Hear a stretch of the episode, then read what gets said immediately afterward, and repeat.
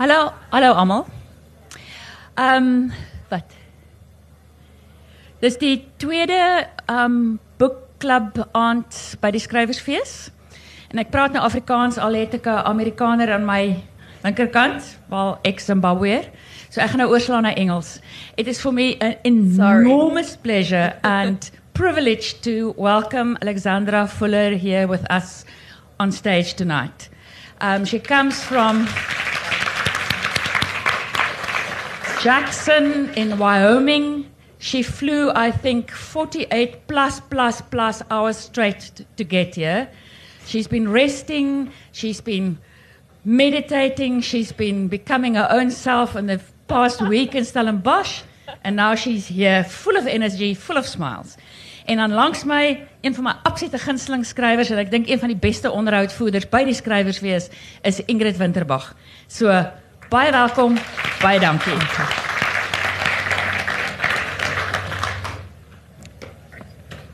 Thanks, Elmarie. Um, I wonder. I think I'm going to start just with a with a list of your of your books. Um, 2001, Don't Let's Go to the Dogs Tonight, a memoir. 2004, Scribbling the Cat. Um, that's reportage, isn't it? Then 2008, The Legend of Colton H. Bryant, also reportage. Yeah. Mm-hmm. Then 2011, Cocktail Hour Under the Tree of Forgetfulness, a memoir. 2015, Leaving Before the Rains Come, also a memoir. And then 2017, the first novel, Quiet Until the Thaw. Right. Feels like an indictment, all those memoirs. Why? Why? I put the moi into memoir. I think it's fair. When you read it out like that, I don't think so. Right. I'm going to, I'm going to focus, I'm going to start off uh, by focusing on two of the memoirs uh, Don't Let's Go to the Dogs Tonight and Cocktail Hour Under the Tree of Forgetfulness. I would like to know how you go about writing a memoir. What, what aids, what memory aids do you use? Um, it's incredibly, well, every single one of the memoirs is incredibly rich in detail. Um, how do you remember? How did you remember the smells, the sounds? In fact, I wonder if you don't want to immediately start off to read something, just to put people into the into the into the book. Um, okay, well, you're finding that. Thank you for having me, Almarie. Thank you so much, Stellenbosch. I am restored and repaired. I love it here so much. I'm walking very slowly around Pick and Pay because I hope someone kidnaps me. So my mom said when I was little, if you go around the grocery store slowly, someone someone will kidnap you. So Stellenbosch, Pick and Pay, I just I would just want to let you know I'm there. And I also have to say, Almarie, I mean, listen, there are many problems in the world. We could use you. So if you maybe spend a month in like you know, sorting out the Arab Israeli conflict, and then you could come and do gun control in the States. Because if you can pull off this in a hundred year drought, we're fine. We just need to clone you. Thank you so much. Right, back to the book. You are small. Your mom is a, a reservist. How do you say that? A, police, a reservist. A reservist, yeah. right. You go with her to Salisbury and, um, okay, read that, the bit that I've, yeah. It's eyeball, it's eyeball burning hot. And down to there? Yes. Gosh, I haven't read this in so long. Mm-hmm. Wow, man. Okay. Good thing I've been meditating. It's eyeball burning hot. I lie on my belly and let my legs wag lazily back and forth, my head in the crook of my arms, where my forehead is pressing a sweaty band into the skin there. Mum is reading to herself, It's so hot that the flamboyant tree outside cracks to itself, as if already anticipating how it will feel to be on fire. The dogs are splayed out on the floor, wherever they can find bare cement, panting and creating wet pools with their dripping tongues. Our throats are papered with the heat. We sip at cups of cold, milky tea, just enough to make spit in our mouths. The sky and air are so thick with wildfire smoke that we can't see the hills. They are distant, gauzy shapes, the same color as the haze, only denser.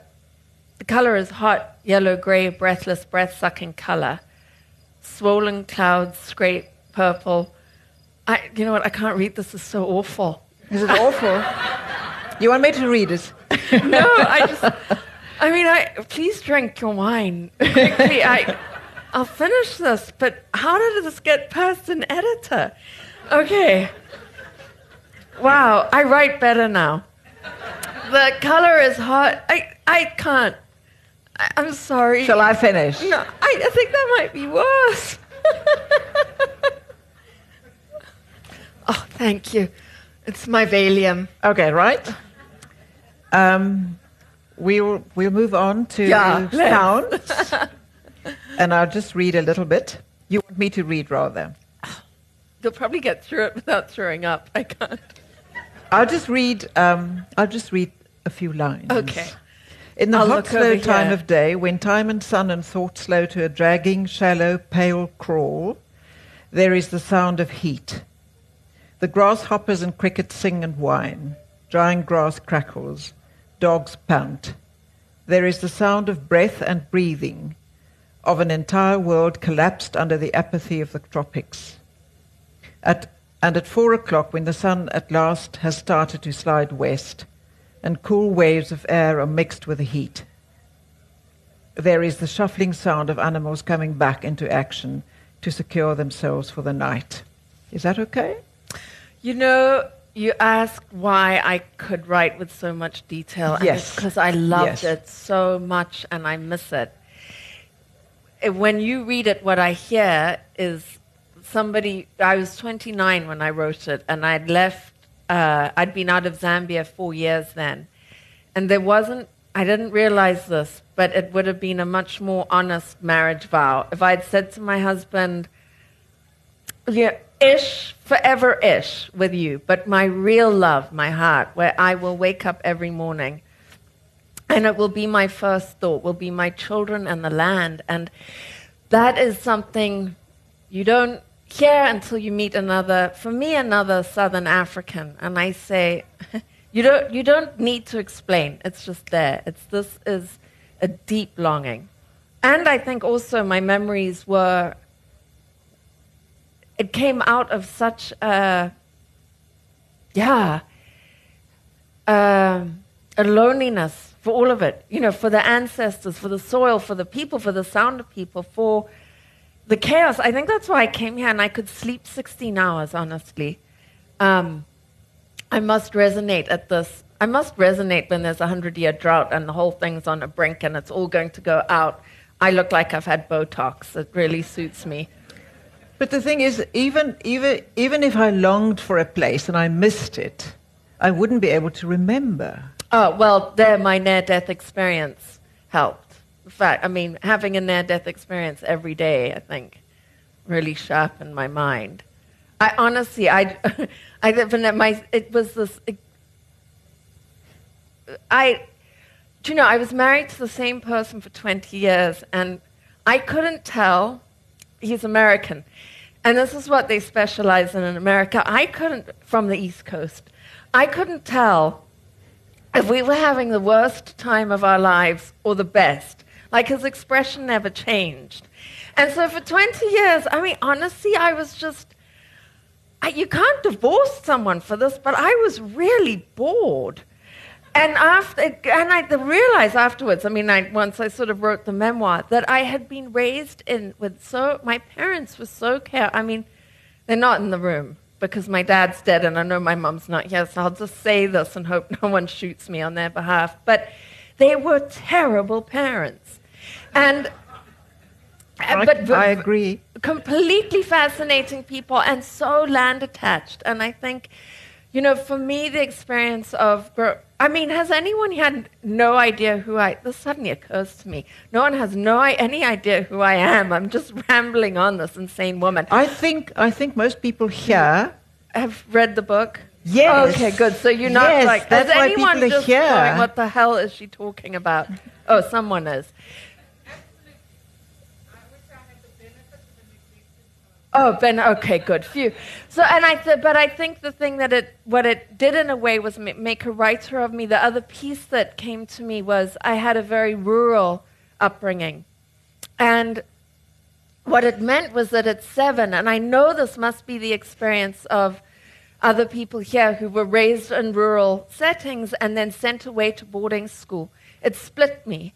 I, and not in the half, that would have been neat and probably a bit more painless. It split me in some rough, unidentifiable way, and it was a deep loss for me. It was, as Alan Paton said, you know, cry the broken tribes, cry the tradition, cry the culture, cry the beloved country. It's not yet left. And for me, going to boarding school was uh, amputation of the beginning of a knowledge that I would then be out of touch with because I had a very Anglican, very I mean, for God's sake, I did four years of Latin and I had boiled fish every Friday. It was that education. And what got lost and sort of pushed on the side was I would go back to the farm every three months.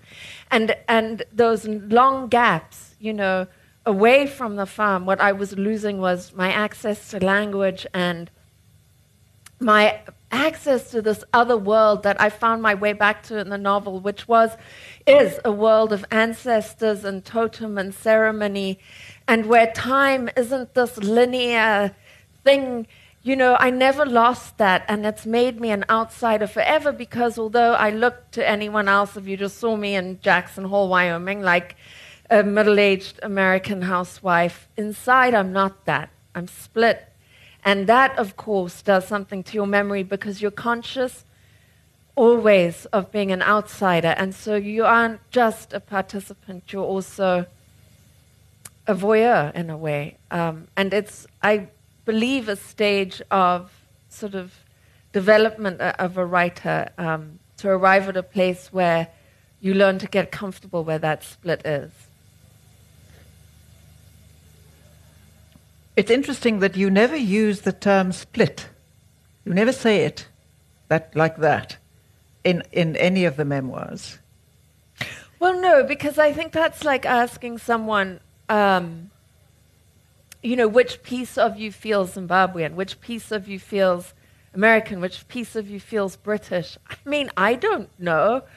Uh, the piece that I've learned to speak with, I know, I mean, it's that ancient instruction, but it's such a important one, nosce te ipsum, know yourself. I mean, and I think when you're from white settler stock and British, knowing yourself, um, it might be why, you know, I'm 50 and I've written I, something like four memoirs. I mean, it's ridiculous. I haven't even had that much of an interesting life. I mean, 20 years of that you can wipe out. That was with the boring American. So, I mean, essentially, four memoirs. it's like two a decade. Yeah, but the 20 years you had without the American Very exciting. made up for that. yeah. I think you probably needed a, something A boring. bit of a break, yeah. Yes. I, so did he. Um, Anne Enright wrote uh, the introduction to, to this edition of Don't Let's Go to the Dogs. And she says, Dogs is full of this. I'm just going to call it dogs now. Go. Yeah. Uh, dogs is full of the sheer bloody enjoyment of being alive. But I think, I don't know what you think about it, but I think you had a very violent childhood. yes. So, how do you feel about her saying that? Phew, you are dropping in. Okay. Um, I need my shrink and my meditation mat. Remember, you can say pass. no. But don't. Thank you. I. wow. Um, you know, first of all, I want to, you to hear this that everything I say, I say with love. because we are in such a hard moment right now, everywhere. And I think it's important to remember that all I have done for 49 years is think. I got born with a bloody oversized brain, no chin, and I'm really neurotic because I'm British. You're Scottish. The Scottish blood can't, I know, but not enough of it to cancel out the English blood. I had such a violent childhood, and it was so unprotected. And the reason, oh God, this is so hard to say. Okay, I'm just going to say it. Is there a concealed carried weapon thing here in Stellenbosch like there is in Wyoming? No.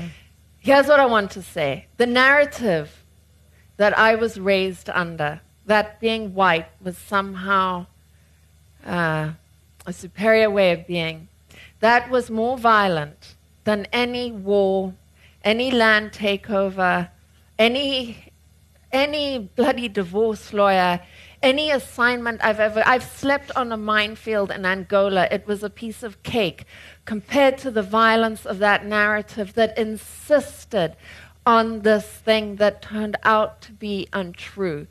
And the insistence on that narrative went above the protection of us children. And I'm going to really drop in. Uh, this may require, people can leave if they need to, because this was the crux of a very deep old wound. And it took me so long to get here. You know, it's as if in the inside of me there was a fist I could never, ever really talk about. And it's because I didn't have the language. And then this hashtag Me Too movement came along. I don't even have a phone and I know what it is. And it gave me language for something that happened a very long time ago. And then I knew I was coming here, and a whole story came into my head that I couldn't shake. And if I don't tell it here, I'll never tell it anywhere. So I say this with love.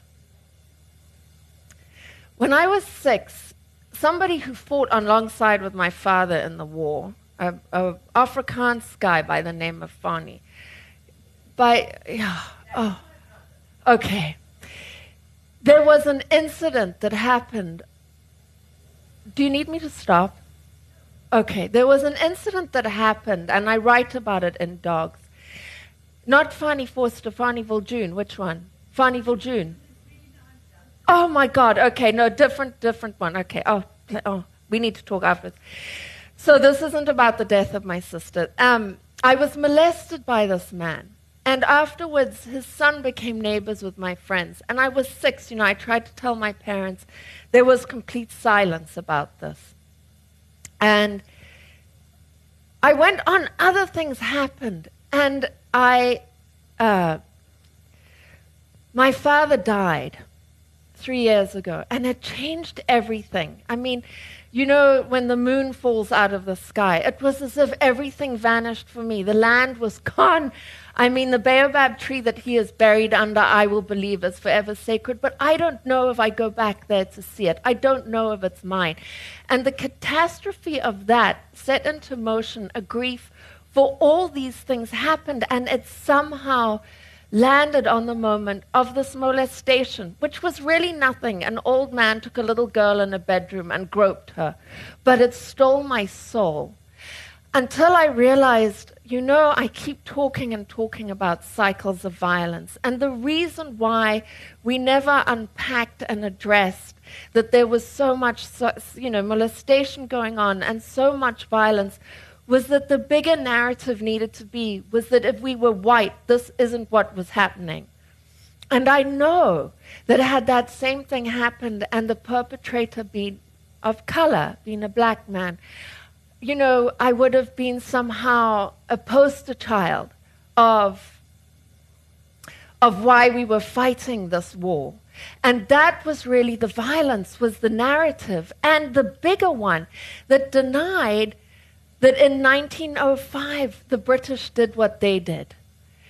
And that we never addressed that. We never, ever had that conversation.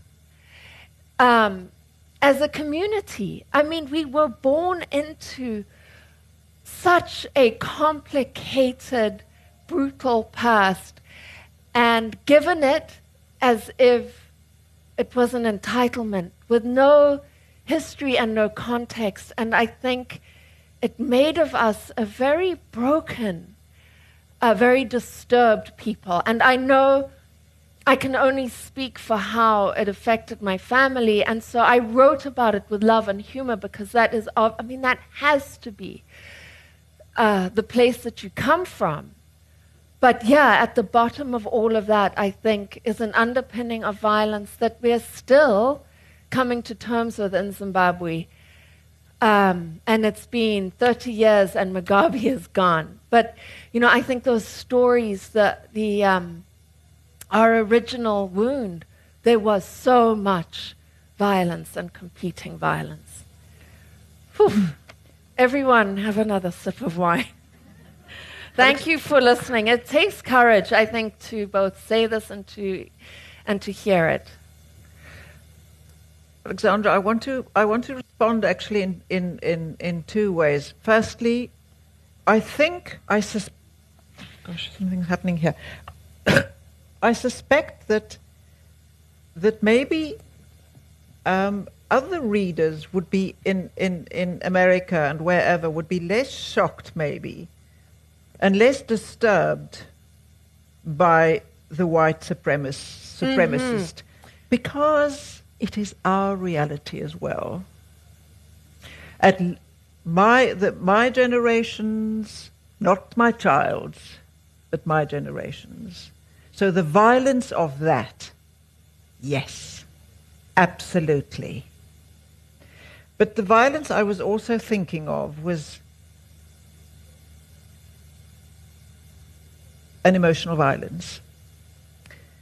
Your parents lost three children, but they didn't seem to be very careful about your, your safety.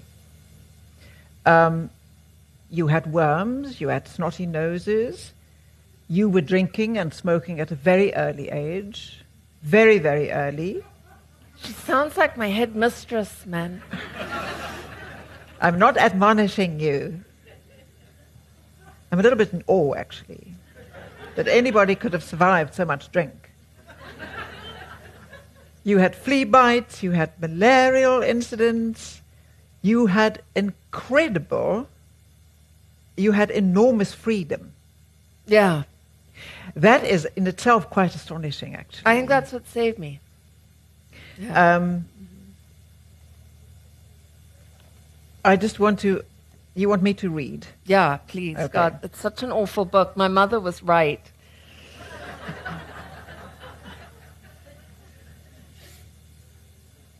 My dad really regretted sending me to school. He was like, it was fine till they taught you to write.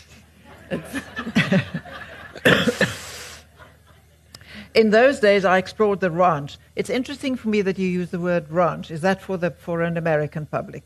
No, it was uh, much bigger than the farm. Uh, because we uh, we we would refer to it as a farm, not a ranch. No matter how big. No, farm. It's always farm. Am I right? We don't. Uh, the the word ranch, I think, is very much an American word. Anyway, be that I feel admonished now. Am I, I, I just got admonished. No, I just thought this it was um, it was meant for an American readership. Oh no, no. So we um, the really in the low veld in Zimbabwe, they that when it gets to sort of seven hundred and fifty thousand acres, now that's a ranch, and you don't farm it. There was no, you couldn't plant anything because it never rained. Okay. Yeah. Right. I explored the ranch as, as if I were capable of owning its secrets as if its heat and isolation and hostility were embraceable friends. I covered the hot, sharp, thorny ground of the ranch on horseback, foot, and bicycle, ignorant of her secrets and fearless of her taboos, as if these ancient native constraints did not apply to me. Mm.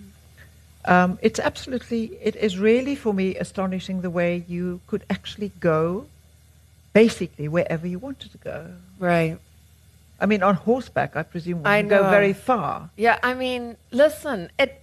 I don't think until I became a mother, not of I. When I wrote this book, I had little kids; they were eight and four. But I think, look, it took until my father died for me to look back and go, "Oh my dear God, what were you thinking? Uh, this was insane. It was so undefended and so unexplained. And I think the combination of that, I mean, it also that's what made me a writer because I think, you know, that split that I was talking about and then this, the way we were so undefended, I've never stopped asking questions. Why did we never, what, some of it has to do with being English, but it struck me that the things that we needed to be talking about were forbidden, absolutely forbidden. We couldn't talk about yeah, we weren't even allowed to really bring up the war, even though that was really happening outside our front door, and the causes for it. It just was there. It was like the weather system.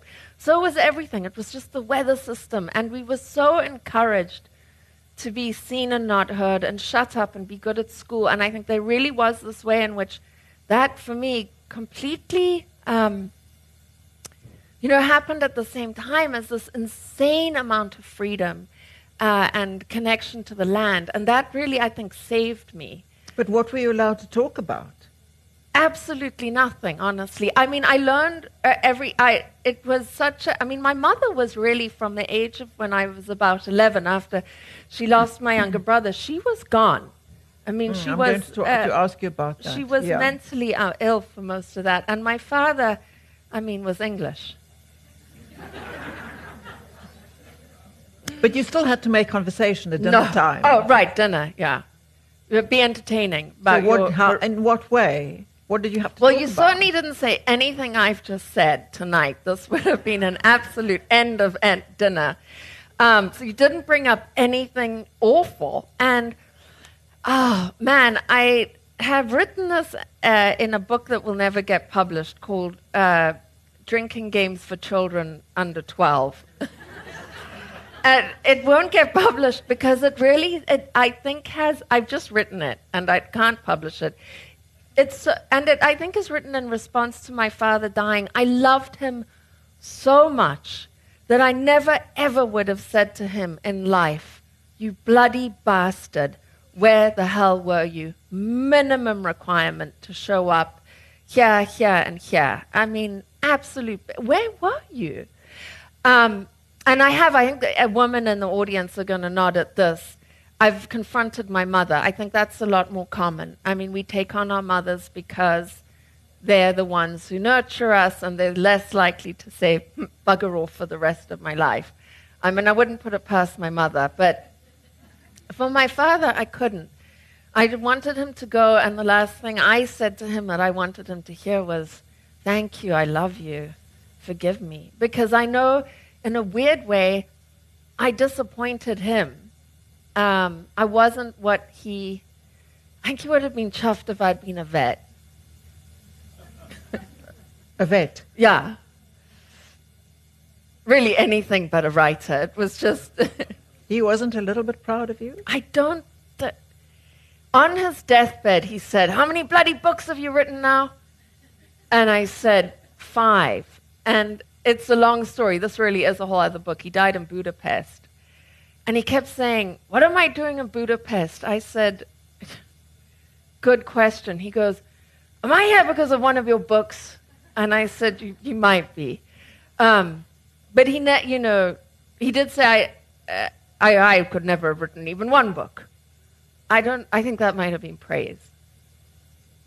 But he was a tough guy, you know. I mean, he was a tough, tough man. And that, I think, listen, writing is tough. And doing all this thinking and thinking about a whole cycle of violence that started in, for me when I was six and ended in Stellenbosch on a meditation mat when I was able to forgive that man because I could see fully the whole picture. I could see him as a little boy being told by his father, the bloody English, never trust them, hate them, and that somehow that stayed with him. How could it not have? And he had 26,000 reasons to hate every English man, woman, and child buried right here. And why did we not? I mean, this is, I think, where I'm stuck, is why were our narratives so incomplete? And I come back to an indigenous American writer Leslie Marmon Silko, who says, I mean, the narrative is fine, but at some point, The only cure I know is a good ceremony. And you know, I think, again, the woman in the audience nod because I think you get to a certain age as a woman where you say, I've had all the grief, I've mopped all the tears, I've taken all I can. And you know what I'm going to do now? I'm going to light a candle and burn my bloody bra. You just that for a start as a ceremony. You know, I think there is a point where you realize I, there's is almost no more I can say. But what can I do? Some people would more, need more than a candle to burn their bra, they need a torch flame.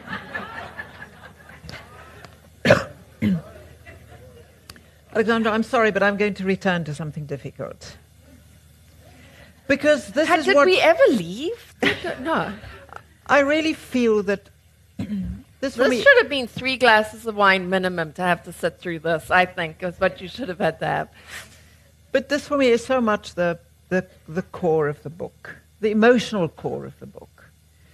Um, when Olivia dies, no one ever came right out and said, in the broad, broad light of day, that I was, was responsible for Olivia's death, and that Olivia's death made Mum go from a being a drunk, a fun drunk, to a crazy, sad drunk. And so I am also responsible for Mum's madness. No one ever came right out and said it in words and with pointing fingers. They didn't have to. Okay, this is written from a child's perspective. And in um, Cocktail Uh, Hour, you, you go back Hold on. and you tell the story from your mother's perspective. Yeah. Mm-hmm. Is that to make amends? Oh, good question. No, I don't think so. But also, I mean, it's, an, it's a huge, enormous burden for a young child to carry. Right. The burden of, of guilt right. without being, and that's where I, that's where I find is the core of the emotional violence, the neglect, that that child is not supported. Right. The same with when, when Richard, the baby brother, dies. Right. No, I think that this is a very common problem for those of us who are raised here in southern Africa is there is and I heard this too when I went out onto indigenous American land among the Lakota. He said, you know, the way we die now and the carelessness and the violence that we die with, there isn't time to do our proper ceremony. We used to have proper ceremony for the dead, and there was this way in which we knew how to grieve. And I think somewhere along the line, white British settlers lost that. I don't think the African. Hey, you know what? There's a poem in Cocktail Hour under the Tree of Forgetfulness written in Afrikaans that I had to get someone here to translate. It's so beautiful. But he talks about the little grave, you know, the hasty little grave, and, the, and as you're moving, I mean, this was, I think, one of the things we lost in our culture was the length and the right and the kind of proper way, the tradition of showing each other how we grieve because we were so busy, I think, fighting um, and we were so under siege. Um, and so when my siblings died, you know, there wasn't time uh, for us to stop ever. And I think the core of the emotional violence wasn't that it happened, people die. It's that, again, I keep coming back to this. We didn't have a conversation about what did happen, and we didn't get the context for it. And so we took the violence personally. Mm. And it wasn't meant personally. Mm. And that's why, weirdly, I think it took me coming back to Stellenbosch to finally. I, I'm going to sound weirder and weirder. Someone's going I don't know how I could sound more weird, so I might as well just carry on. But I climbed Stellenboschberg here, this mountain you have, which is so beautiful, um, to the top, and on the way down, and I have it, the most beautiful heart of rock, rock heart, which I keep on my meditation mat. And for me, what that said is, you know, if you're going to be a memoirist, it's important that you don't weaponize your biography, that you don't use it as an assault, but use it. That doesn't, I mean, use it responsibly. That doesn't mean you get to skip out and not talk about stuff. But it means it has to be bigger than the, the picture, you know. And so on the small picture, yes, an irresponsible parent and, a, and my sister drowned. And I felt forever responsible, not just for that, but then that burden of responsibility that we all had, I think, growing up under in the Bush War, which is that we were told explicitly these boys and men are going off to fight for you. I mean, that doesn't leave you alone. You don't, uh, you cannot whine under those circumstances. You know, when the imperative is so strong on the other side that look, so what does things happen to you? But on the other side, there's always a bigger catastrophe.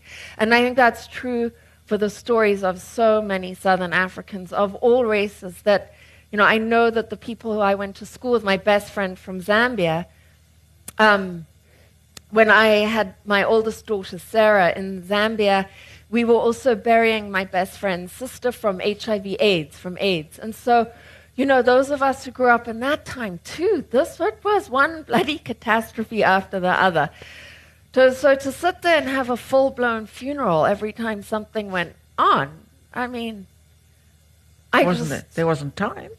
There really wasn't the time. And now, I mean, I was, a, I don't even, I've been, I, when I went to the States, I met a woman who had a funeral because and, and this is awful to say. So she had a miscarriage and she had a funeral. I kept asking her, well, but because I couldn't conceive that, oh.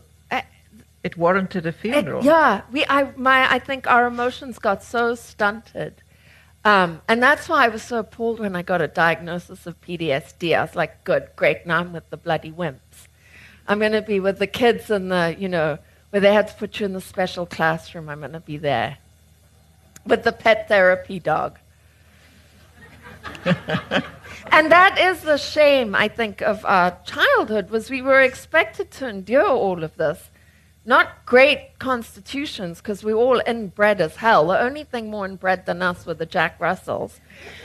And then, you know, you get this biography that you're supposed to be the lucky ones, and it's not. It's you have been on this violent narrative um,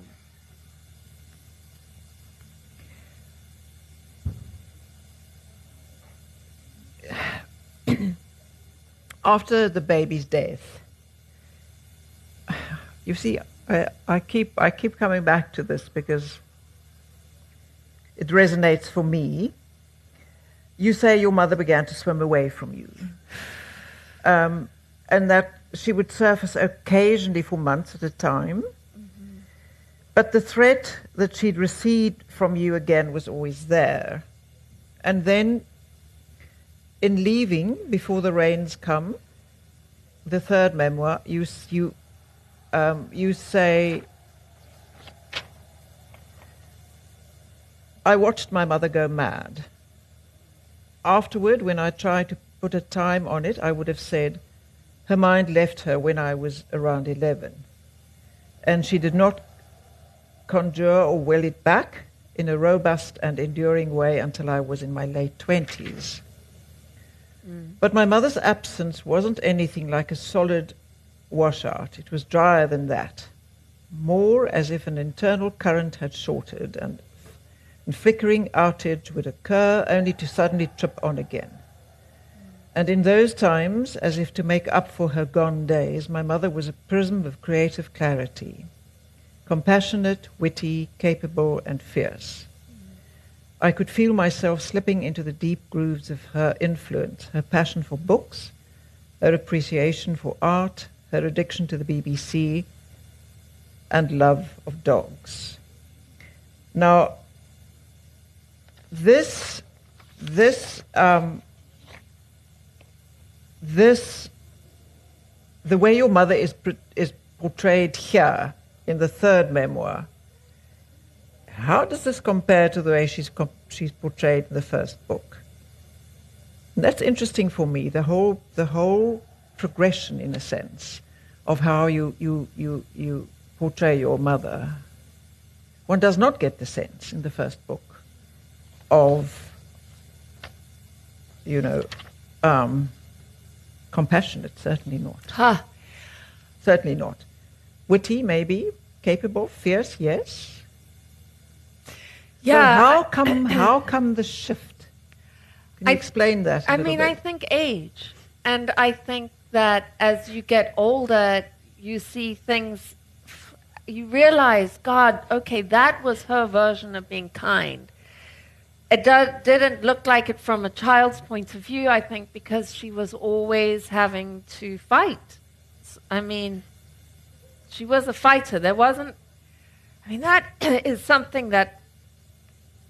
Uh, became very clear to me as I grew older, and I am I'm a good writer. I'm, a, I'm very great to take on assignment. National Geographic loved it. If they couldn't find anyone more crazy than me to send on the assignment, they sent me. Like the farthest reaches of wherever you will never come back from, with 11 extreme Bagualero cowboys in Chile, and you might not eat for a week, and there's only uh, Argentinian tobacco, fine.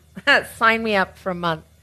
You and I that. think, yes, because I think that my mother gave me this, I just didn't whine, and it's been great. It, it, honestly, if you are an employer and you're like, you're going to hire someone, your number one question should be Were you raised by someone who was mentally ill and had an Uzi submachine gun? And if the answer is yes, you should either definitely hire them because they'll tolerate anything, or definitely don't because they'll be a bit bonkers. It's the one of the two. But, you know, she, I think what I was able to see once I was doing my own life was yeah, I don't whine, I'm competent, quite tough, I'm resilient, I'm prepared to get yeah, I'll come back, you know, I'll bounce back. But I didn't know how to love. No idea. And then I realized, where, where the hell would I have learned that from?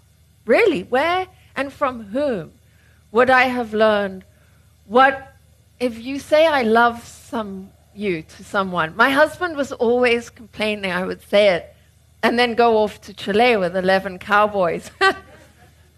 and, uh, I didn't understand that, oh, someone needs to explain to you love means you behave in these uh, certain ways. You're consistently kind. You show up. I mean, I never had a mother that did that.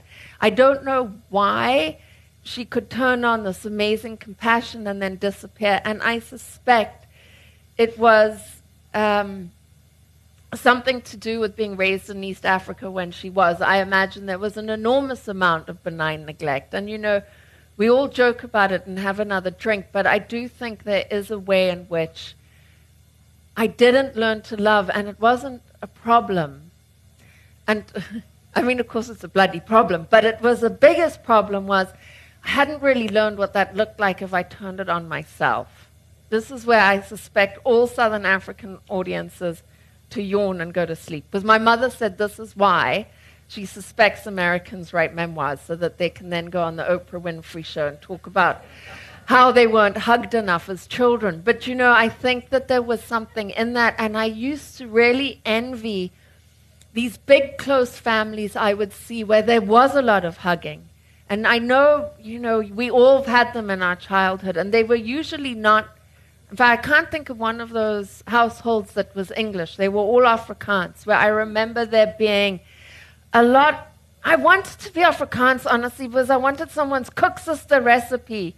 And I loved how if you went in there, there was this way in which it always looked like there was one more baby on the way. You know, it was just that was going to be okay. And I don't know how anyone coped because there were always so many children to feed, and there would always be a dozen more suddenly appear from under God knows what carpet. But I loved that, and I think there was love there. And I, I, that for me, I think was the hardest thing was to look back and go, oh, you know, okay, it didn't feel like love when I was little, but from an adult, given who my mother was, that was love. Were you ever, ever envious of the dogs? Oh, well, yeah. My sister and I joke about that all the time. Yeah. If the dogs died, that's it. My mother takes to the bed for two weeks. But if we were like house plants, like, you know, she would feed us and water us occasionally, chat a little bit, you know, maybe sing you a song, pull the dead bits off. That she did read to you? And she read, yeah, like you That's very to important. And that, that's what I want Yeah. to ask you. I want, you became a writer. your mother read. You say that you read your way through your mum's library. What was your mom's contribution to your becoming a writer? Ha! she told the man that I live with now, I'm scared of getting married again. He, uh, she told him, Bobo plagiarized every word of that book. I'm like, no, that, if I wrote the book, I plagiarized it. You From- didn't write it. what? She go, Don't let's go to the dogs tonight. She goes, it was all my stories, all of it. And, you know, I think in a way it was uh, that she's a fantastic storyteller. And so, I mean, I don't, do anyone here have like that love for books? It, her, she will, I, there's no earthquakes where she lives, thank goodness, because that's how she would die, just avalanche of books. And I think it was a way, in a funny sort of way, it must have been an early coping mechanism that became, I think, a way that she escaped. And she showed us that escape route. And for me, though, literature was a finding place, not a losing place. Um, Jeanette Winterson writes about that, that for me, where I found literature was when I found Alan Paton, you know, Cry the Beloved Country, and when I found Breytenbach, when I found other white settlers who were writing about their experience of being both in love with this land and terrified of the violence that they were witnessing and participating in and being voyeurs of. And that for me was when I thought, oh, thank God, someone's explaining this. Because my mum was, is really all about the escapist literature, lots of Beatrix Potter. I was so disappointed when I got to England and the bloody hedgehogs didn't talk. I was. I just before we go on to this, I, I, I, I, I just want to read one more paragraph. The last Christmas.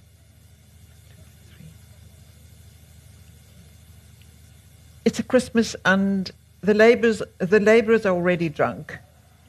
We are supposed to be holding a proper English Christmas lunch at noon for our house guests and various neighbours.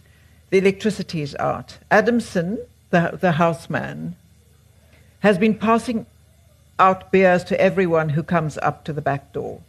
He's crouched over a fire he has made on the back veranda and is roasting the Christmas goose, though he is almost too drunk to crouch without toppling headlong into the flames. The only thing that seems to keep him a reasonable distance from the fire is his anxiety not to catch the end of his enormous newspaper roll joint on fire. He rocks and swings and sings. Everyone within a 30 mile radius of our farm is drunk. Except our freshly arrived guests, hair uncomfortably pressed into place, polite in new Christmas dresses and ties, throat clearing at the sitting room door. Mum, mud splattered and cheerfully sloshed, is determined to inject the Christmas cake with more brandy before its appearance after the goose. Dad is in a worryingly deep alcoholic coma. His lipstick is smudged. His snores are throaty and deep and roll into the sitting room from a bedroom section. It is long afternoon when the goose is cooked, by which time our Christmas guests are drunk too. One has fallen asleep on the, on the pile okay, of, of carpet. We wear Christmas hats and share gin from another watermelon porcupine. We eat goose and lamb, potatoes, beans, and squash, all rich with a taste of wood smoke. Adamson is asleep against a pillow on the black veranda. The rain blows in occasionally and licks him wildly wet. Right, then the Christmas cake, of course. Pudding. The Christmas pudding. You can tell what happened.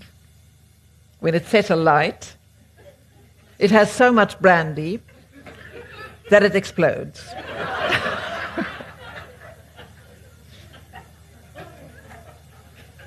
Yeah. Quite amazing, actually. Okay, there Very hilarious childhood in places. I mean, I think that's the thing, you know. Um, I did this. I encourage you guys to take this because it'll shock you. It's called the, um, oh God, ad, uh, ACE. It's this Adverse Childhood something experiences test, right? There's 18 questions. And I, my partner's from Michigan. He grew up on a dairy farm, poor bastard. So cherry pie, choked on cherry pie. I ask him 18 questions. He gets zero. Zero bloody points. Nothing happened to him. bad till he was like 42. I take it, I answer like 12 correct questions, and yes, yep, that happened, yep, saw that, did that.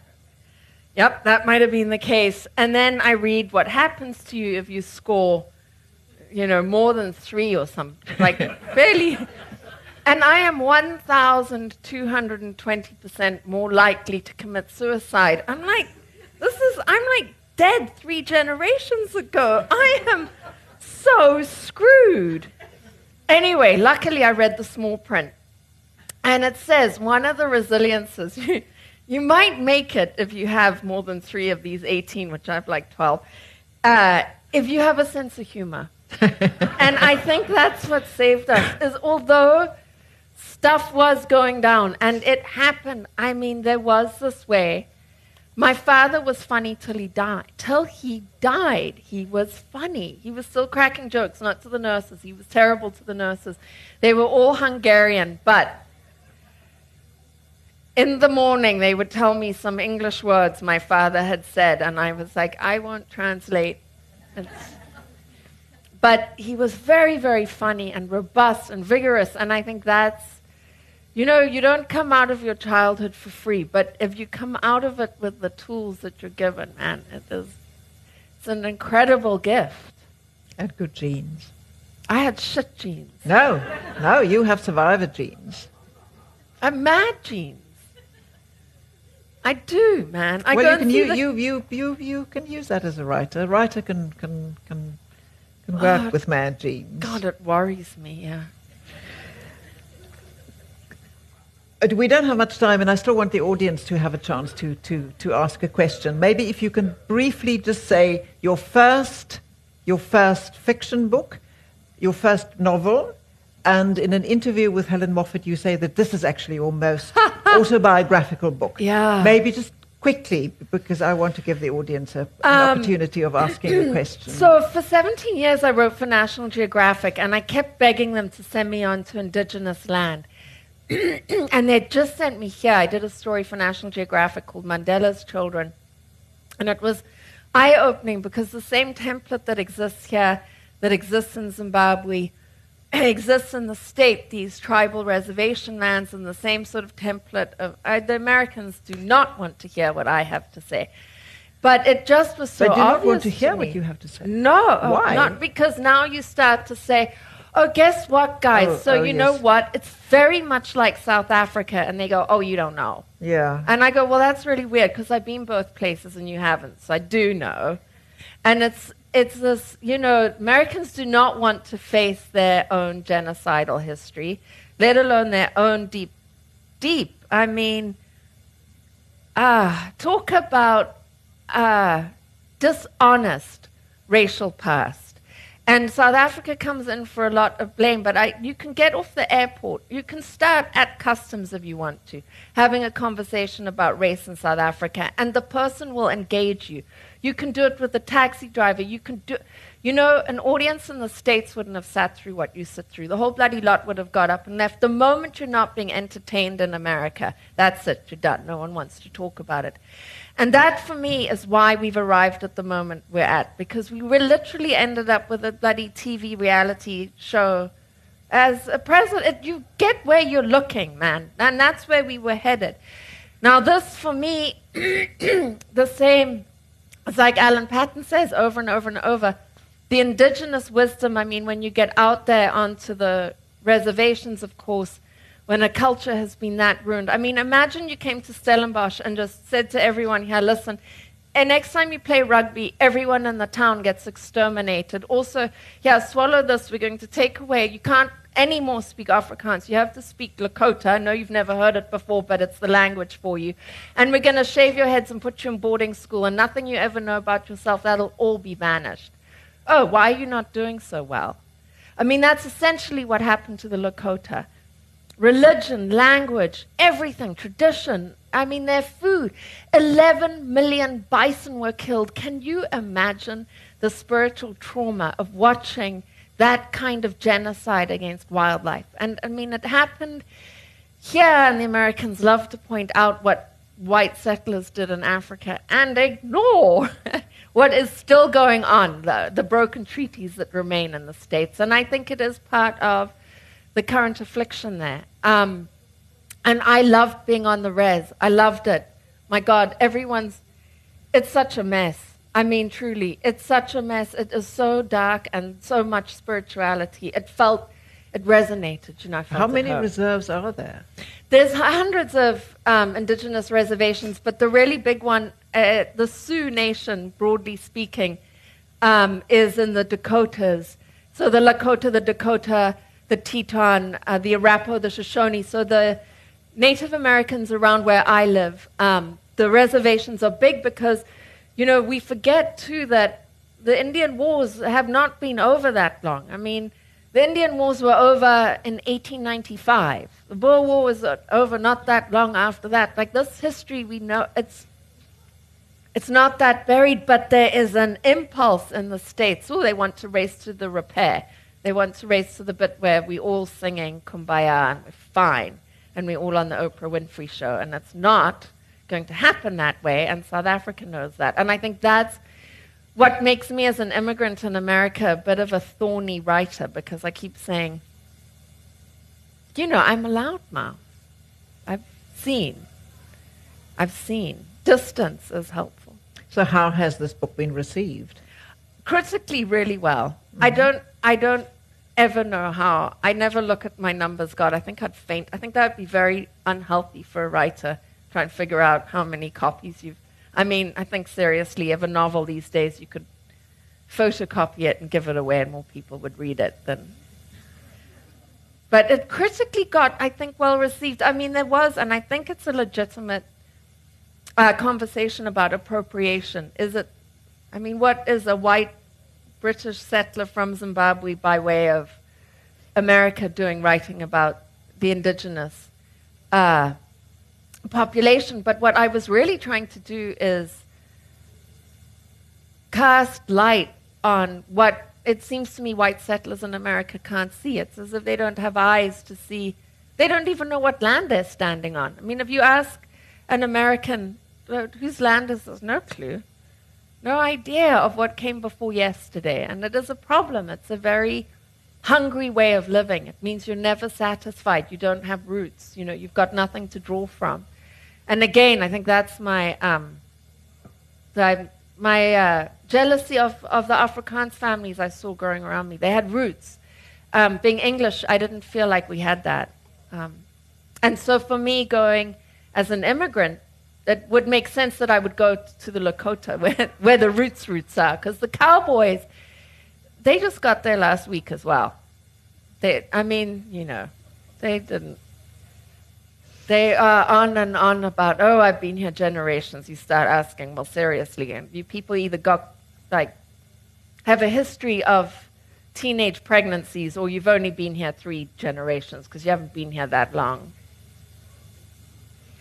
Um, can t- somebody tell me how much time we have?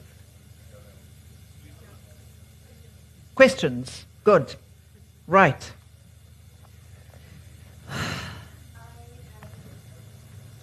Ach nee, maar fine. I don't have so much as a question. I want to make a couple of statements and then I have a tiny weeny question. When I first at random picked your book, your first one, off the shelf and I started reading it and I thought to myself, this woman is a fraud. An absolutely complete fraud. Because she's talking about my family. Huh. My uncle was the black sheep of the family. He moved to Umtali and he married my Scottish aunt, and they drank too much. They never had any money. The children seemed to be a bit neglected, according to my grandfather. And she stole my family story. And then I continued reading. Oof. And then my, she mentioned my man, family. Stellenbosch is too much for me, you guys, man. It's all coming in. Okay, here. I'll stop there. no, it's okay. But then I realized you were not a fraud. Okay, mm. and I, I'm going to skip 20 years. I worked extensively in Zambia, and the very first night I went there, I met a railway engineer from Rhodesia, And I didn't know him, so I asked him about his family, and he said, no, he's got two children, but his wife left when they were sm- small, and she went back to Scotland, and they've lost touch. And I thought, this is rather strange. And the next day, another girl, the company rented a car to, or a Land Rover to drive me down to Livingstone. Started chatting to the girl. Her mother was Scottish, her father was an Afrikaan Boer, farming in Zambia. And I said, So what? Anyway, the long of the story is when she was six years old, her mother packed up one day and left her father with three children to go back to Scotland. There's a Scottish thing here. Never to be heard from again. So, I think your story is a bit of a reflection of what happened in families in that part of the world. Hmm. And I think your mother was one of those who stuck Yes, she did. and didn't go back to Scotland and or Eng- England or wherever she came from. and lo- Kenya. She came from Kenya. Oh, you know, it was north anyway. Yeah. I love the logic of South Africa. North- It's north of the Limpopo. It It's relative. existing. It was north. And she kept touch. She, she stuck. Like my family, they all drank too much. The children was a bit dysfunctional, but they're all happy. I love the roundup, but you know, we're all fine now. But somebody else also wanted to talk. Another question? Ah, that was so crazy. I'm not a fraud, thank God it's here. I see that there's another hand over there.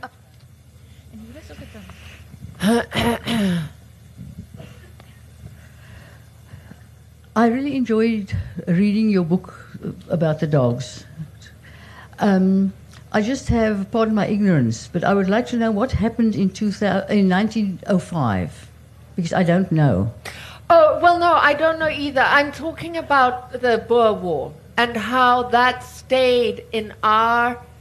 Uh, it's absolutely something we could not talk about as English speakers. Oh, And yeah, but that's earlier, because that's Yes, uh, 1899 to Yes. 1902. Yeah, okay. yeah, yeah. Okay, so that's what Sorry, you were talking yes, about. yes, Yeah, yes, yes. So Thank no you. wonder you were confused. Yeah, Thank yeah, yeah. you.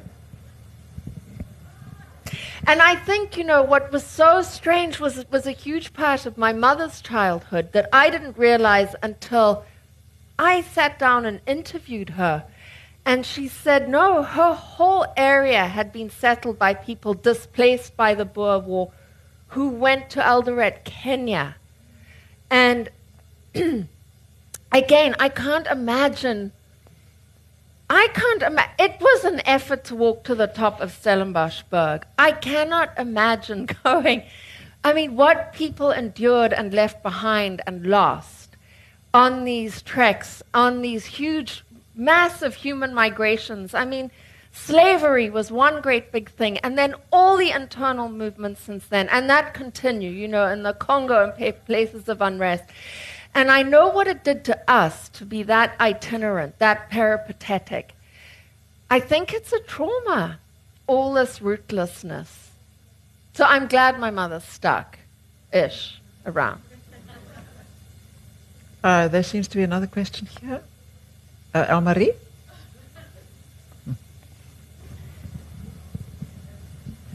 Look, I'm quite sure it wasn't easy growing up in your house, but having read Cocktail Hour, the feeling I got was of unconditional love of your mother. You loved her, warts and all, and she was a magnificent woman. Because I am glad of your mother that my daughters could see there are other women who stay up till three o'clock keeping boyfriends talking and drinking gin and whatever because that's what we do. Oh my gosh, only in South Africa that my book's used as a Mother's Day reverse gift. I love it. Anybody else?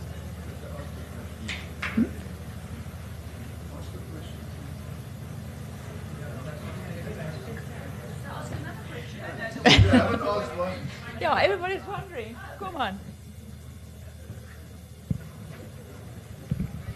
I just wanted to know which time with your most memorable the ones in um, Rhodesia or the ones in Zambia? Wow, you know, that's such a good question because the part that's been the most, maybe this is true for everyone, the hardest part for me to, um, I think stories are like threads, and the hardest part for me to pull out what happened was the bit in Zimbabwe. But it's also so much of my life, it's my whole education. I mean, although my parents moved to Zambia and then Malawi, I stayed on in boarding school in Zimbabwe. I, I just want, I think she must be dead by now. But did anyone ever have a Latin teacher called Mrs. Fryer? Anyone else? Uh, because if she exists, I have some stuff I need to say to her. No, because I have not recovered from that. This, and so very much, I think, I feel Zimbabwean, like I have a Zimbabwean sense of humor. I, when I get back to Zimbabwe, I'm like, oh, I don't have to explain myself. My accent quickly gets much more Zimbabwean. But where I found my deepest peace, where I, you know, was my happiest, where I have, and I was so happy, I remember saying to myself, I must remember this. I will never, ever be this happy again, was on that farm in Mkushi in Zambia. Yeah. So what, a- what? Just quickly, when when was that, and what age was that? 16 until I was married. Okay. Yeah, and I would have married the farm if it had been an option. That just would have been.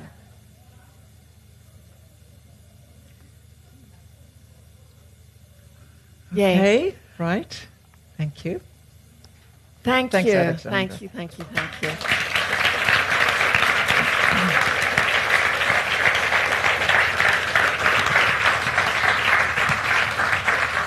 Ek wil net vir almal sê dat Alexandra se boeke is te koop by die boekwinkel môre. Um let's uh, don't let's go to the dogs tonight is daar quiet until the thaw.